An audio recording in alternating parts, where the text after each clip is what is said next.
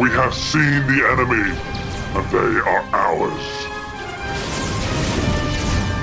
The total worldwide box office revenue of the Marvel Cinematic Universe series at the end of 2020 is closing in on $23 billion. The films are derived from the titles of Marvel Comics, including The Avengers, Guardians of the Galaxy, and X Men. If the MCU, as it's known, was a country, 23 billion as a measure of gross domestic product would rank it 105th just behind Cyprus and European member state. The bottom line is that comics are big business. Comics are also drivers of pop culture.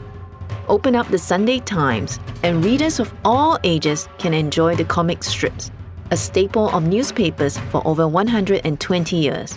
The possible visual styles and narratives are too numerous to mention, from the European classics like Tintin and Asterix, American icons like Watchmen and Mad Magazine, to Asian titles such as Lao Fu Zhi and Akira. The influence of comics cannot be understated. In this episode, we explore the history of comic production and reading in Singapore and make the case that comics have a place for the entertainment, education, and edification of children and adults. I'm Lo Chen Yi. Welcome to the How We Read podcast. Chapter 1 A Brief History of Comics. I read everything from American superheroes to Japanese manga, Hong Kong kung fu comics to newspaper strips, political cartoons, graphic novels about Lee Kuan Yew, Lim Chin Siong, about mental health, well-being, COVID comics, and so on. The secret origins of my eventual downfall started when my dad brought me a Super Friends comic book because I was watching the TV show then. C.T. Lim is the country editor of the International Journal of Comic Art and an educator. I spoke to C.T to clear up one of the most common misconceptions about illustrated publications. Is there a difference between comics and graphic novels? One way to talk about it is, is a format difference, right? A comic book slightly thinner, graphic novel thicker, usually seen as more literary, more prestigious, more serious in terms of content than comic books. So you study a graphic novel, but you don't study comic books. But to me, that, that's a false divide, right? The highbrow, versus lowbrow argument, debate. To me, they're all comics. Comics have their origin story from the late 19th century, starting as comic strips and cartoons in newspapers and magazines. It's only with the rise of consumption and basically disposable income, we become richer with decolonization, independence, industrialization, and technically the rise of the middle class, of teenagers with uh, pocket money. Then you, you have more or less a comic industry because comics companies are private enterprises. So it's only when the businessmen see that there's a market for it that they will start printing comics. So there is a shift away from so-called free comic strips in newspapers, in magazines, to actual comic books, which you only get to see in the 1980s towards the end of 80s and 90s, you have popular titles like uh, Mr. Kiasu, Return of Condor Heroes, uh, published by Asiapac. So it's, it's linked to the idea of pastime. Authors like to say that the pen is mightier than the sword. But in the comic genre, it's the illustrations that set a title apart from the crowd when you read a comic book, you pick it up, you're not just appealing to the prosaic senses in that sense, but also your visual literacy. You have been engaged. And, like any good story, as you turn the page, your mind is engaged. You get involved with the characters, the themes, and, and maybe at some points you're imagining what's next. Teo Xingzi, Associate Librarian at the Jurong West Public Library, tells us just how popular comics are and the demographic of the readers comics are really, really popular with children and teens. The kids really, really love looking for books that have pictures inside. So as long as it's an illustrated book, they will really, really love it. Bilingual volumes of Garfield, Doraemon, they will borrow it uh, regardless of whether they can read one of the languages. As long as there's English inside and they can enjoy the book, they will borrow it. If you go to the library shelves, we have to admit that you'll see that they are in quite bad condition because they keep getting borrowed out over and over again. So we constantly have to replace them. Western style comics and graphic novels, you will see children sitting near the shelves again, flipping through volume after volume of like Justice League or like the Avengers. Percy Jackson and Cherub actually comes out as comic book format as well, graphic novel versions. So these are really, really popular. They just appear on shelf for a while and then poof, gone. It's not only the children reading comics, the adults and seniors do too. And the stereotype of all male readership is changing too. 10% of the total loans by adults are actually from the comic and graphic novel selection. While comic readers are generally male, the ladies recently have been catching up. So, like, especially with more female protagonists appearing now, like Spider Gwen or Wonder Woman. You just pick one book, you finish that book, and then you don't have another book to go to. So, comics has that appeal in which you read one, you can continue with a very long story. Among the female audience, one of the top genres is fantasy romance. Then we can also see that seniors really like comics as well. So seniors, uh, they like to read things like Lao Fu Zi, the old comics that they can find in the library, but they also like to reminisce through reading the illustrated versions of the wuxia comics that they actually have. So the Jin Yong comics are really, really popular among our elders. Being at the crossroads of the world, Singaporeans enjoy access to a wide variety of comics in different languages. A visit to the Kinokuniya bookstore at Ann City will open your eyes to the vast range of comics on offer. You'll find classics such as The Adventures of Tintin, Japanese manga such as Haikyuu, made popular by its adaptation into an anime television series, and of course, Singapore's Mr. Kiasu. This is where Singapore is unique because that cliche, right? We are the crossroad between the East and the West. We get stuff from America, we get stuff from Britain, of course, and we also get stuff from Hong Kong, Taiwan, China. We do get from different sources, and of course, there are also Malay comics in the past. Packed with content, oftentimes printed in slim volumes, comics have captured the hearts of many. They are consumed by a diverse audience, unbounded by age, gender, or ethnicity. But where does the magic happen? And how is a comic produced?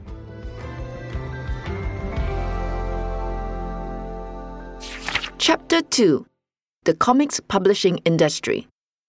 I was a very sickly kid and I spent a lot of time either at the doctor's or in hospital rooms because I had very bad asthma. And I started reading comics because my mom and my dad would pick up like Spy vs. Spy, Garfield, and Beano and Dandy and they would be like these little floppies that I would read in the hospital room. And I think that actually is my earliest comic reading experience.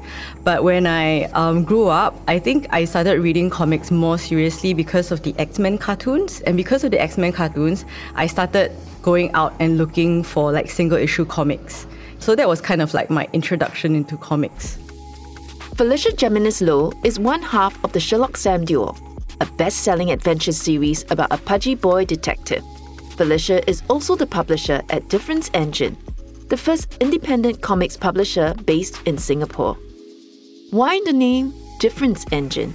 I happened to be reading this comic called Ada Lovelace and how she worked with Babbage on both the difference engine and the analytical engine.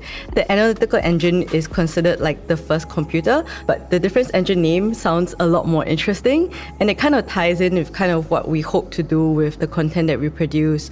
Comic stories that can make a difference is a catalyst for change. To date, Difference Engine has published The Makers Club Game On about girls who code. Amazing Ash and Superhero Ama about a superhero in training and her absent minded, also superhero, Grandma, and Sound, a comics anthology with stories from across Southeast Asia. A lot of comic publishing is very Western centric.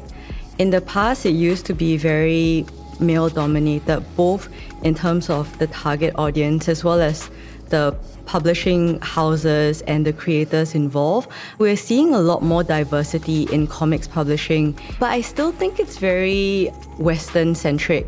What we want to do is to make sure that we have stories that kids and grown-ups in Singapore, but also the rest of Southeast Asia can relate to. It can be something just as simple as making sure that your characters, before they come into the house, they take off their shoes, or the food that they eat I think maybe Singapore and Malaysia is one of the few places where we eat with a fork and a spoon.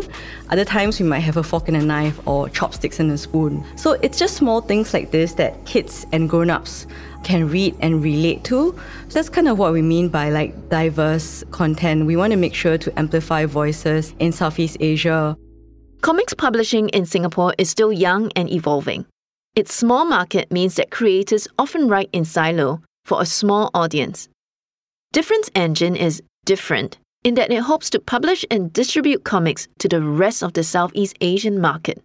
The comics publishing industry is a fast growing industry with audiences hungry for this form of reading. Not just locally, but internationally, we're already seeing a lot of this happen comics and the visual medium is becoming increasingly popular with international publishers starting up um, comics publishing arm, specifically targeting at a middle grade or a young adult audience. It's an audience that has been neglected for a while already, and maybe we only see a lot of attention being paid to this particular audience in the comic industry. Not everyone processes information the same way, and reading with visuals allow readers to learn in a different way from prose some kids might be able to memorize things better if it's accompanied by a visual. So we're seeing a lot more like non-fiction publishing for children that are very infographic heavy. And some of them also use like aspects of the comic mediums like speech bubbles, captions and things like that. The creators that are being published is quite different from the creators that are being published maybe like 10 years ago. So there's a lot more diversity. There's a lot more deliberate push for diversity. Minority creators, creators who maybe even two years ago might not have gotten a publishing contract. Now publishers are actively looking for them to give them a voice as well. There is no death of print when it comes to comics. Rather, there is an ecosystem of ebooks, online content, and print books that coexist to offer readers more choices. Just as the comic print industry is growing, the online comic ecosystem is flourishing. Ask any comic reader, and they'll tell you of the many sites you can access to find free or subscription comics. These include Amazon's Comixology, Webtoon by Naver, and Digital Comic Museum. Some original comics and webtoons have turned to social media like Instagram to reach their audience. How is Difference Engine moving into the future? Once we sign a project, we don't just treat it as a print comic or an ebook. We try and think of each project as like a source for additional content. Internally, we call it expansion projects. Recently, we just published Sound, a comics anthology, and it is an anthology of 13 stories by creators around Southeast Asia. What we did in addition to the comic book, right, was that we created a website where anyone can go to. There's an interactive canvas and there are sound prompts. So you can play like a sound, be inspired by the sound, and kind of draw on the interactive canvas. And then you can submit your illustration to Difference Engine or you can just share it with your friends. The rationale behind that was to let readers go through the same experience that the creators had in creating comics using um, the theme of sound. We also have the ebook, which is like just the basic digital book. We'll also be doing another website for Amazing Ash and Superhero Ama, which is our middle grade comic, helping kids explore areas in Singapore that might be dementia friendly, helping them understand what dementia is about, helping teachers and educators work with kids on this content as well. Looking at the future of reading, comics publishers are innovating on how they can push out content to their readers through different mediums. More exciting is how stories move across different platforms and mediums to immerse the reader in the worlds that comics have created. Chapter 3 What Kids Read I'm nine years old and I like playing the violin. I like to read English comics and novels. Some of my favorite comic series are Candy Jam and X-Ventures Explorers. The Candy Jam series teaches good habits example of how to exercise and eat healthily. Some of the comics I like are Hazardous Tales, Sherman's Lagoon, Calvin and Hobbes, and Foxtrot. They're funny. It's also a bit like a picture book, but more complicated. A picture book usually is just one picture, but a comic that less words, the picture also does some description. We know that children love reading comics, but there is a lingering doubt that parents and educators have about the value of comic reading. I asked Sarah Manzi, Director of Libraries and Teacher Librarian at Dulwich College, Singapore, if children and teenagers should be reading comics. Comics are good, comics are excellent any reading content is good for children, but different books have different accessibility levels. Graphic novels and comics are excellent because they're heavily illustrated and students need to read the words, but they also need to read the pictures in tandem. And that's a really important skill. So, visual literacy is that skill where you need to be looking at the images. And in a comic strip, there's like a gap between the panels. So, students need to fill in that gap to understand the story and context. So, comics are absolutely valid reading choices. Comics are extremely popular at Dulwich. They constitute 9% of the collection, but account for 15% of the loans. Demand outstrips supply, and Sarah is always looking for books to add to her collection. In my library last year, we loaned out 62,000 books, and 15% of the books borrowed were actually graphic novels. We can't keep them on the shelf. This trend has increased year after year. They're a really popular reading choice in a wide range of students. Often they're a popular choice for students who have English as a second language, but definitely not exclusively to this category. Boys enjoy them, girls enjoy them. I have many students as well who voraciously read thick and mature chapter books alongside deep and complicated graphic novels. So many students love comics and use them for different purposes. So they can be light-hearted and funny ones. So the Bad Guys series, Dogman and Lunch Lady are excellent examples of that. Yet they can also deliver a really heavy message and address very mature themes, such as conflict stories and refugee stories. Comics are not just for entertainment. Children learn about different, sometimes difficult topics through reading comics that educate as well as entertain. Some excellent examples are Where Stars Are Scattered, Illegal, House, and the graphic novel version of Anne Frank are all very, very popular with students. These are all the sort of graphic novels that would be for the mature 10 year old right through the teenage years, and of course for adults as well who really enjoy them. Then also some other popular graphic novels from recent years that fit into the realistic genre would include books like El Deafo and Raina Telgemeier's books, including Drama, Guts, and The Babysitter's Club. We cannot keep them on the shelves, and we have multiple, multiple copies. These books look at a lot of dilemmas that students face, including standing up for yourself, friendship troubles, bullying, feeling like the outsider. Reading comic versions of popular books and classics can lead to exploration of other genres.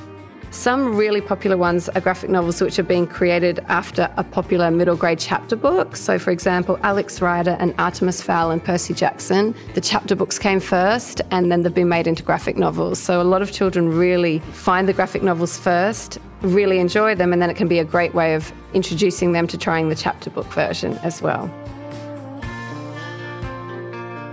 Librarians spend a lot of time figuring out what patrons like. Like Sarah, Xingzi from the National Library Board actively sources for all kinds of comics to feed her patrons' insatiable need for comics. Recently, we've been building our Japanese manga collection.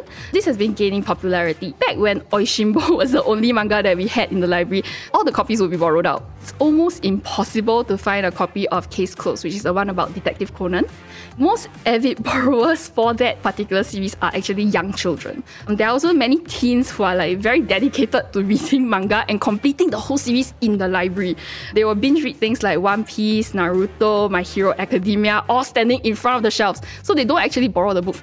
I haven't actually seen the copies of a few of the titles that I've shelved up for a while already. For example, that time I reincarnated as a slime, or the Demon Slayer Kimetsu no Yaiba. It's never on shelf because it just keeps going off really, really quickly. And they're constantly being reserved, so people are paying money for them to be shipped to another library so they can collect it in their other libraries. One trend that has been worrying education systems worldwide is that children report that they enjoy reading less than they used to. Should we be concerned? I do think we do need to be worried, but I don't believe forcing children to read things that they're not interested in is the solution. And I think that is part of the problem as well. So, when educators just teach reading with a focus on moving to the next level or just to answer comprehension questions, it can be a very negative experience for children. Adults should not be telling children to stop reading books which they view as too easy reading should be pleasurable. And when it's not a huge challenge, children will become lifelong readers because they're reading for pleasure and not just for purpose. So when children do this really frequently, they will associate reading as a really natural, positive experience, and they'll naturally progress onto more challenging texts and want to read more and more and more. We need to focus not just on skills or comprehension in reading, but also on pleasure. Providing books that children like to read and making sure they have easy access to these books can help them enjoy reading more.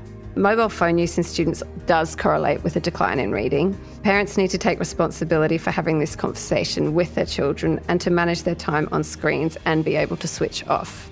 So, reading at the end of the day is not just a good way to slow the mind down, but there is research that links reading to mental and physical well-being. Some of our children don't have the ability to know when to switch off, so our job is to help them and guide them and provide opportunities for reading as a positive experience to help in this. So, what can we, as parents, teachers, and librarians, do to encourage children to love reading? We have a quote by J.K. Rowling outside our library that says, If you do not like to read, you haven't found the right book yet. And so we look at that as the role of parents, teachers, and teacher librarians to work with children to find that right book because every child has different reading preferences. So some children absolutely love comics or graphic novels, others don't like them at all because they like to read text and find actually reading images quite confusing. Some children love realistic fiction and ask for more sad books. We have others who come in want fantasy or adventure or scary books. Teenagers love more mature content and love the genre of young adult fiction. And then some children only want to read non-fiction and only want to read books with information. A part of my job, and I think all parents and all teachers' jobs, is to share excellent examples of all of the different kinds of genres to children. Because sometimes children can get really pigeonholed into the genre of their preference. So it is great to share so many with them to sort of extend their reading choices and their awareness of what else might be out there and books maybe they wouldn't have discovered had someone not shared them with them. To build a culture of reading, parents, teachers, and librarians need to be more book savvy, to know more about books and children and teens as potential lovers of books. I like to think about the teacher or librarian as a matchmaker a matchmaker knows the prospective suitor and potential matches well enough to make a good judgment about whether the parties will click. In the same way, a teacher or librarian has to get to know both students and books in order to make a successful match. And if the first match does not work out, we try a second book or a third until the student finds the book that he or she can fall in love with. Very often, the book that sparks the love of reading may be a comic.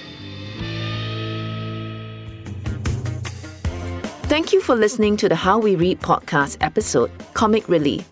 This episode was written and hosted by me, Lo Chen Yi, and my thanks go to my guests for sharing their love and knowledge of comic reading. For listeners who love Sherlock Sam and want to find out more about writing children's books, you can tune in to the bonus episode where Felicia shares about the process of writing the series. Next week, join me as we learn about reading poetry. This episode was produced by Ken Delbridge of Splice Studios. Swipe on the cover art to see show notes with links and references. We're available on all major podcast apps. Please subscribe to be notified of new episodes and take a moment to give us a five star review. For more information, please visit locheny.com.